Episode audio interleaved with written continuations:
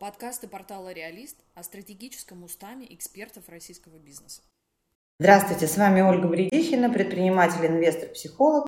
Добрый вечер, с вами Александр Шитов, эксперт по управлению рисками и внутреннему аудиту. Контекст всех наших подкастов – это бизнес. Хотим рассмотреть темы с точки зрения парадокса, и в тех темах, которых нам удастся, мы попробуем поискать баланс. Теперь следующая тема наша – это стратегия долгожительства компании. Мы имеем в виду под стратегией долгожительства то, что компания должна сейчас в таком быстро изменяющемся мире, где постоянно все меняется, развивается, должна каким-то образом закладывать в свою стратегию, как она будет меняться, да, с изменением внешнего мира. И при этом, а, ну, как бы, мне вообще кажется, что она должна хотеть долго жить. То есть долго, терпеливо, с удовольствием, скажем так, компания, да. И вот у меня, когда фантазии приходят на эту тему, каким образом может так жить компания – то я, конечно, полностью связываю это с мифотворчеством. То, что любят смыслами называть, и осмыслением в бизнесе. То есть у компании должна создать свой миф, обязательно, который ее поддерживает. И ну, смысл придать собственной деятельности. И, конечно, она должна быть готова его менять, если вдруг что-то идет не так в этом смысле сотрудники и люди, которые участвуют э, в реализации этого смысла, должны его разделять. Часто этот смысл невербальный. И вот те компании, которые могут это реализовать, и мы всегда чувствуем, когда мы говорим про какой-то смысл, какую-то двойственность внутри. Это вроде про него, а не про него. Да? И вот те компании, которые ближе к тому, что говорят, и то, что делают, вот у них стратегия долгожительства, на мой взгляд, гораздо всегда эффективнее и лучше, они могут поступать лучше, чем те, которые создают эти смыслы, исходя из внешней конъюнктуры, да, из каких-то там осколков модных сообщений и необходимости его иметь. Вот смысл творчества, мне кажется, крайне важным на сегодняшний день. Это, это как бы вот э, то, что было раньше, называлось миссией угу. и там целью, еще как-то. Оно объединяется теперь смыслом, который, который нужно создавать постоянно, творить. Безусловно, и как раз таки современные компании, они и наполняют свою деятельность поиском этого смысла, да, то есть, э, когда создается новый продукт, он должен и нести определенный смысл для конкретного покупателя, потребителя. Это создание. Ну, это, это и есть, то есть как бы деятельность комп, многих компаний сейчас, она наполняется созданием смысла. То есть, э, безусловно, деятельность любой компании, практически любой компании, направлена на извлечение прибыли. Да, но при этом это извлечение прибыли, оно должно нести определенный смысл в этот мир. Да, этот смысл может быть выражен в э, миссии компании, например, э, быть э, зеленой, да, то есть экологически вести экологически безопасную деятельность, да, в, этом же тоже есть определенный смысл. Да, или компании, создающие новые продукты, направленные на конкретного потребителя. Ведь у нас, опять-таки, распределенная экономика, она вся построена, в моем понимании, на конкретном человеке, потребляющем конкретные услуги. Ну, возьмем классические компании, которые сейчас, так, так, так называемые Uber экономика. Да? То есть компания строит свою экосистему продуктов, сервисов и так далее вокруг конкретного персонажа. Есть человек, у него есть телефон. В этом, с помощью этого телефона он сейчас может сделать практически все. Начиная от заказа такси, заказа билетов, поиска гостиницы, заказа еды, оплаты услуг и так далее. Да? То есть тем самым компании, которые формируют новые услуги, они формируют их вокруг конкретного э, человека.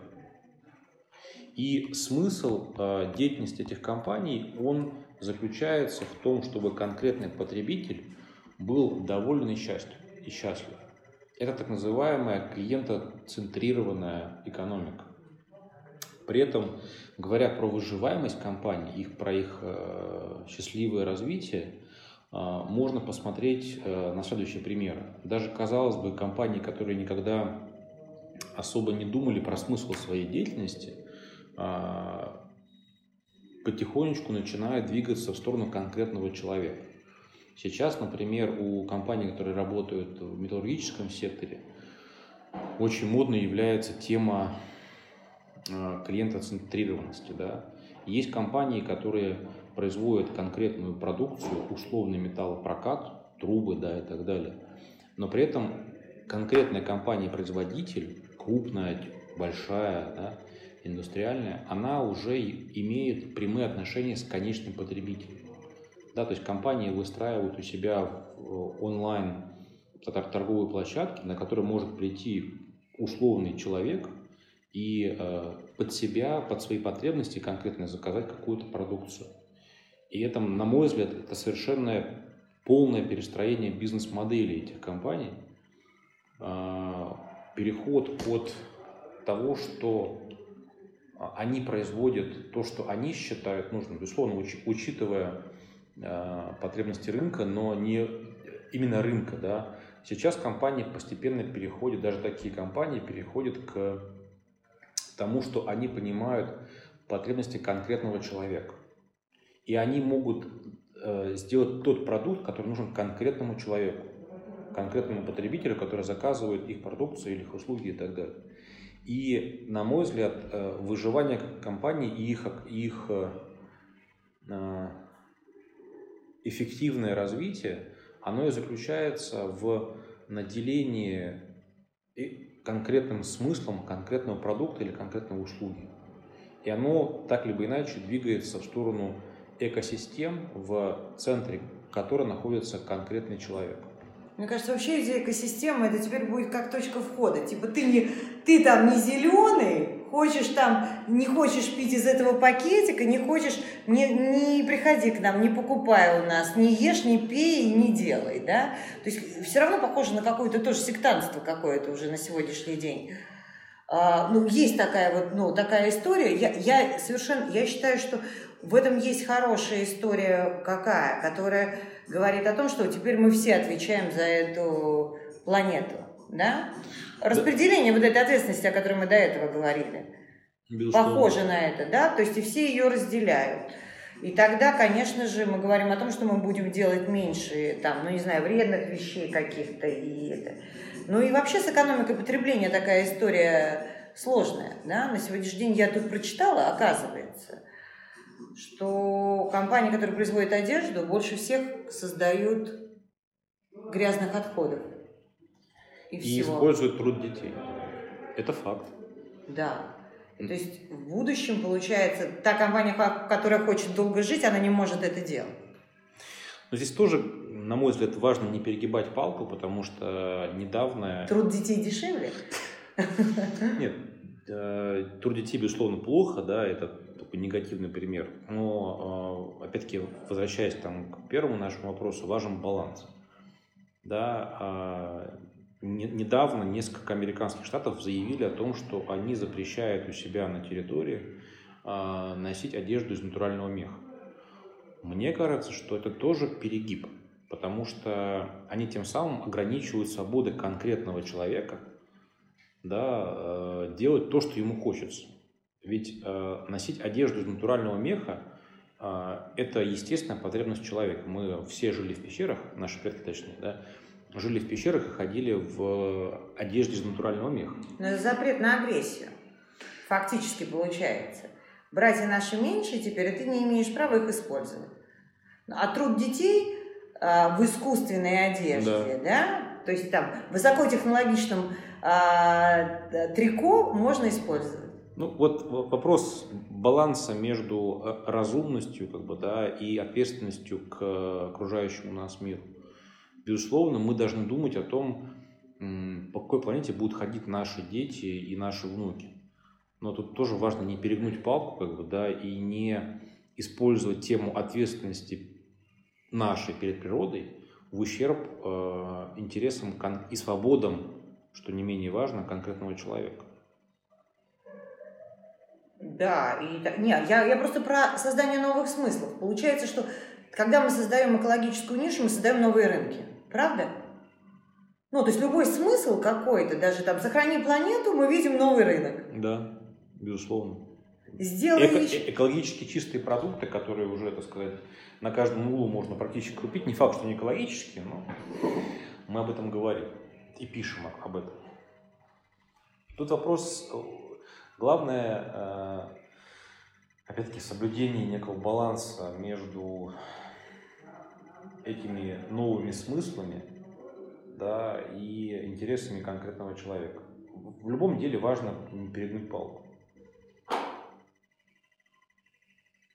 Получается, что долгожитель... То есть сегодня мы не можем сказать, что меховое ателье может быть долгожителем. Ну, при сегодняшних трендах. Но получается. Ну, то есть вот я не понимаю, действительно, как это выбирать, да? То есть мы говорим о том, что если на что-то гонение, да, но мы же понимаем о том, что там, допустим, лампочку придумал не тот человек, который продал. Да, а мы все-таки находимся в бизнесе. И тогда вот этот баланс между, не знаю, нашей жаждой, раз мы решили в бизнес, к стяжательству, и нашей ответственностью, и желанием там оставить что-то для своих детей, нашей, ну, потому что мы уже все-таки более осознанны, чем раньше, да, вот как он находится в бизнесе. Вот мне кажется, долгожительство – это нахождение этого баланса всегда. Абсолютно. Между сегодняшним днем и днем завтрашним. Да, безусловно. да, вот он выглядит так, да. А как это? Это быть провидцем о том, что будет в завтрашнем дне? Или это очевидная история? Ну, возвращаясь к тому, что я сказал ранее, э, я думаю, что компаниям крайне важно для их выживания и успешного развития а, понимать интересы конкретного потребителя. Есть такое понимание know your client, понимай своего заказчика. Так же, как и know your customer, то есть понимай своего конкретного потребителя. Безусловно, сложно предугадать, что человек может захотеть завтра. Но, кажется, для этого и проводится бесчисленное множество конкретных исследований, от чего человек хочет сегодня, чего, чего человек хочет завтра. Когда я говорю про смысл, я говорю о том, что скорее люди не знают. Они не знали, что они хотели смотреть сериалы Netflix. Или иметь iPhone. Да, уж точно ни один не сказал. Но ведь правда же. То есть эти смыслы вложили. Да, но создание того же iPhone, оно же отталкивалось от естественного поведения человека и его, я извиняюсь, выражение пальцев. Ведь весь смысл э, та- та- тачскринов и всего остального, он отталкивается от естественного восприятия человека. Для человека естественно как бы, э, двигать пальцем, да, и вот это естественное движение пальцем было использовано Джобсом и э, его прекрасной командой для формирования уникального продукта. Они же фактически открыли рынок, огромный рынок. Да, если посмотреть на движение а, компании в топ-10 по капитализации за последние 10 лет, ведь 10 лет никто не знал о компаниях, э, ну, точнее, знали о том, что есть Microsoft, Apple и так далее, но они были в самом низу этой пирамиды. А за последние 10 лет они, как бы, э, соотношение компаний в топ-10 по капитализации мировых, оно глобально изменилось. Да, и еще есть одна проблема, которая меня, вот, например, занимает очень сильно с точки зрения бизнеса и инвестиций. Мы можем оценивать материальную экономику. У нас есть бизнес-инструмент. С нематериальными историями намного сложнее все. То есть, э, не, мы каким-то образом там авторское право есть, еще какие-то вещи. Но по большому счету экономика смыслов, которая сейчас является знание того, она вообще не материальная. Нематериально. И дальше она будет развиваться, по большому счету. А инструментов я не понимаю. Может быть, я не знаю. Я не, я не претендую на то, что я ну, там изучила все. Но, как мне кажется, что инструментов в оценке в этой мало. Потому что даже я смотрю, как стартапы оценивают. И это очень большая история. То есть с фундаментальным анализом, который был раньше, мне кажется, с ним все больше и больше в разрез идет. Да, то есть получается, что более философским становится понятие экономики самой. С одной стороны, безусловно, да. А с другой стороны, сейчас появляется все больше и больше инструментов для как раз понимания а, конкретного потребителя и возможности коснуться конкретного человека. Это качественные показатели. Я это... говорю больше про большие данные, про big data, про анализ этих данных. Да? Ведь сейчас уже с помощью наших же смартфонов а, компании, которые собирают и анализируют большие данные, они уже понимают, э, в какие магазины мы заходим, более того, что мы э, берем на полках конкретно, да, какими сервисами мы пользуемся в наших смартфонах, и собирая эти большие данные, они как раз таки получают аналитику для прогнозирования наших желаний. То есть, что мы хотим сегодня э, и получаем сегодня, оно ложится в основу их понимания этих компаний, того, что мы будем хотеть завтра. Ну, тогда есть... кто-то будет управлять моим поведением. Как Почему будет? Уже управляет. Ну, я имею в виду, что в будущее такое, какой смысл тогда получается? Никакого смысла. То есть получается, что просто собирают данные и мне предлагают еще больше того же, чего я уже потребила. Я думаю, что посетив определенное количество сайтов э, с э, отелями да, при планировании своего ежегодного отпуска, а, через там 5-6 кликов у тебя контекстная реклама будет говорить именно о том, что ты э, вот э, самый классный отель в самом как бы, классном краю, угол, уголке земли. Но они не создали новый продукт, они мне предложили то, что было уже.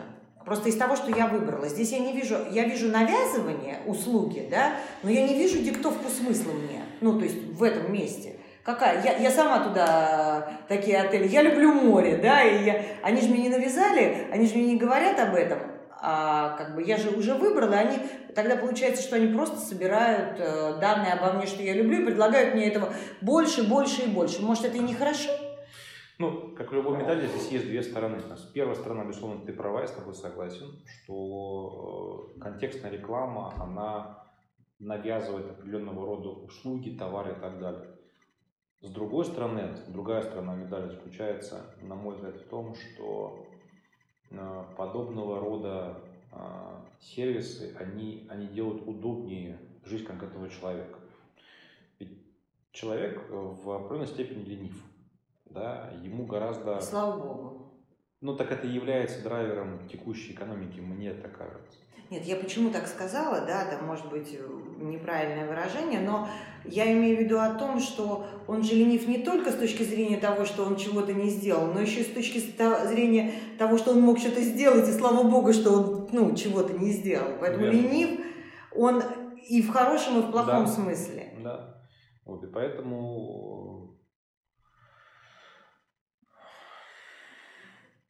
Но тут у меня вот какой вопрос. У меня вообще экономика сейчас кажется, как, когда я говорю про, не, про да, нематериальную экономику, про недостаток оценки, когда я, я говорю про смыслы, мне она кажется такой, скоро будет там 500 разных сообществ, там любители леопардовых тапочек, там еще кого-то, ну как вот они объединяются сейчас, группы там, даже там а, людей, да, и они будут потреблять вот этой маленькой группой какой-то но эта группа будет объединена по какому-то признаку, там, ну, знаю, там, биологи там, ну, или, ну, то, что их интересует. И тогда они будут создавать уже смыслы новые. Потому что они внутри своей группы, вот как мы говорили, вот связывая все, что мы говорим, получается такая история, что они внутри своей группы создают этот коллектив, который вырабатывает какие-то решения, эти коллективные, который сам себе их продает, сам же создает какие-то смыслы, и вот этих групп будет разнообразное количество, да, то есть не так, как раньше были страны, этнос, там, национальности, это, то есть они будут почковаться и почковаться. Но это, это и о том же, о чем мы говорили ранее, да, о том, что есть конкретный потребитель. Конкретные потребители с похожими вкусами, скажем так, сбиваются в некие условные сообщества. Да. И эти сообщества начинают генерить потребность в определенных смыслах, которые являются итогом деятельности этого сообщества. Просто иначе тогда у нас алкоголизм и вот эти все истории. Если у людей нет смысла, я вот, ну, я просто, я просто смотрю на эти истории, там, а, получается, что как только мы решили процесс выживания, выживание это мы все накормлены, да, то если мы не осмысливаем собственную жизнь, то мы впадаем, ну, в грустное состояние. Нам это необходимо. Но каждому человеку, я уверен, жизненно необходимо наполнять свою жизнь смыслом. Да. да? Вопрос просто, какие смыслы кого наполняют.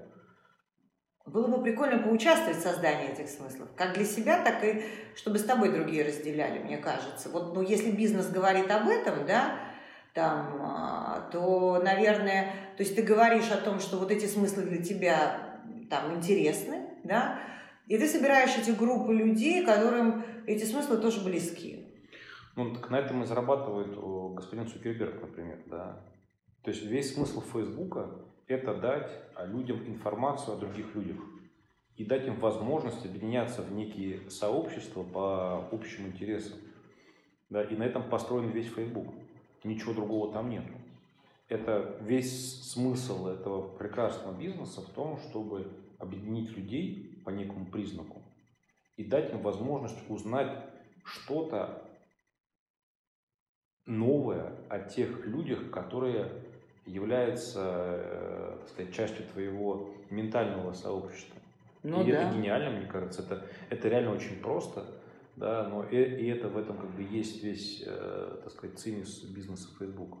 А еще нам предстоит взаимоотношения строить с искусственным интеллектом. Мы тут все про людей, про людей, ну то, что называют. Я понимаю, что это когнитивные там машины, это может быть это не очень термин правильный искусственный интеллект в данном случае. Мы говорим про машинное обучение, про самообучающийся а, интеллект, да, который склонен сейчас к самообучению и очень эффективен.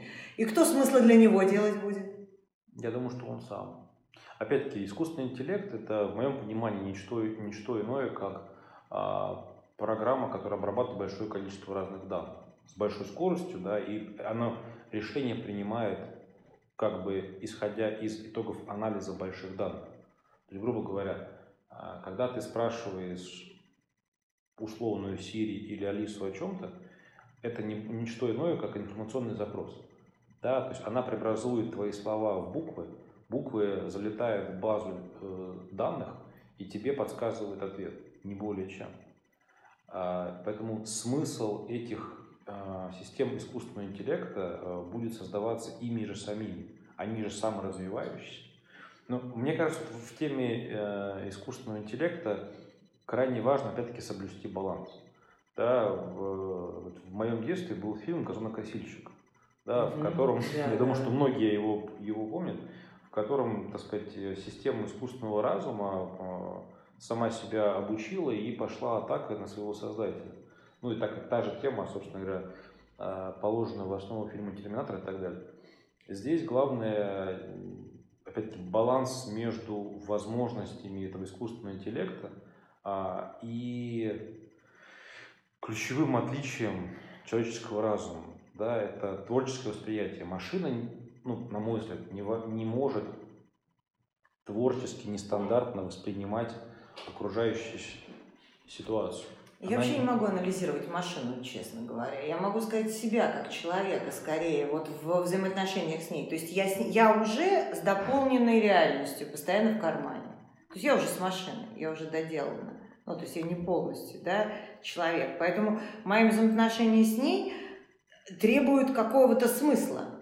Сколько я провожу экранного времени, еще чего-то. То есть не задумываясь об этих вещах, ты становишься как бы, ты кто, да, ну, то есть вот, вот про эти смыслы, да, то есть в жизни. То есть ты хозяин или раб, ты про это говоришь?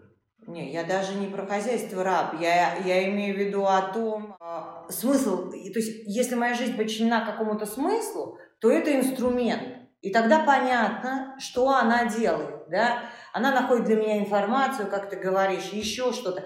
И все подчинено этому смыслу в моей жизни. Там. А я, допустим, там, занимаюсь там, водопро... там, не знаю, там, чистой водой, да, сохранением чистой воды на земле. Ну, если мы говорим про благородные какие-то миссии. Или, там, не знаю, там, зарабатыванию денег, там, не знаю, в, а, там, создавая лучшие образовательные программы или еще какие-то вещи. И тогда это инструмент.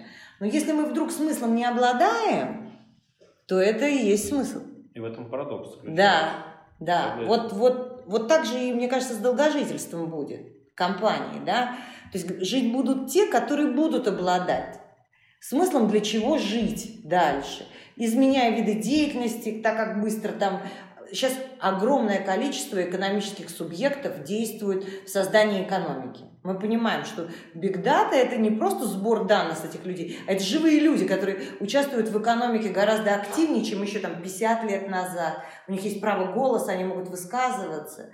И тогда вот про долгожительство это получается, что те, кто не обладают смыслом, то они только потребители. То есть смысл изменился. Абсолютно. Создание и потребление. Ты и то, и другое, и четко должен понимать, в какой момент что ты делаешь. Согласен. И для компании тем более. В моем понимании с того, что мы с тобой обсуждаем, что э, шанс выжить и развиться в современной экономике имеют компании, которые находят смысл в своих продуктах и услугах и этот смысл близок к конкретному потребителю.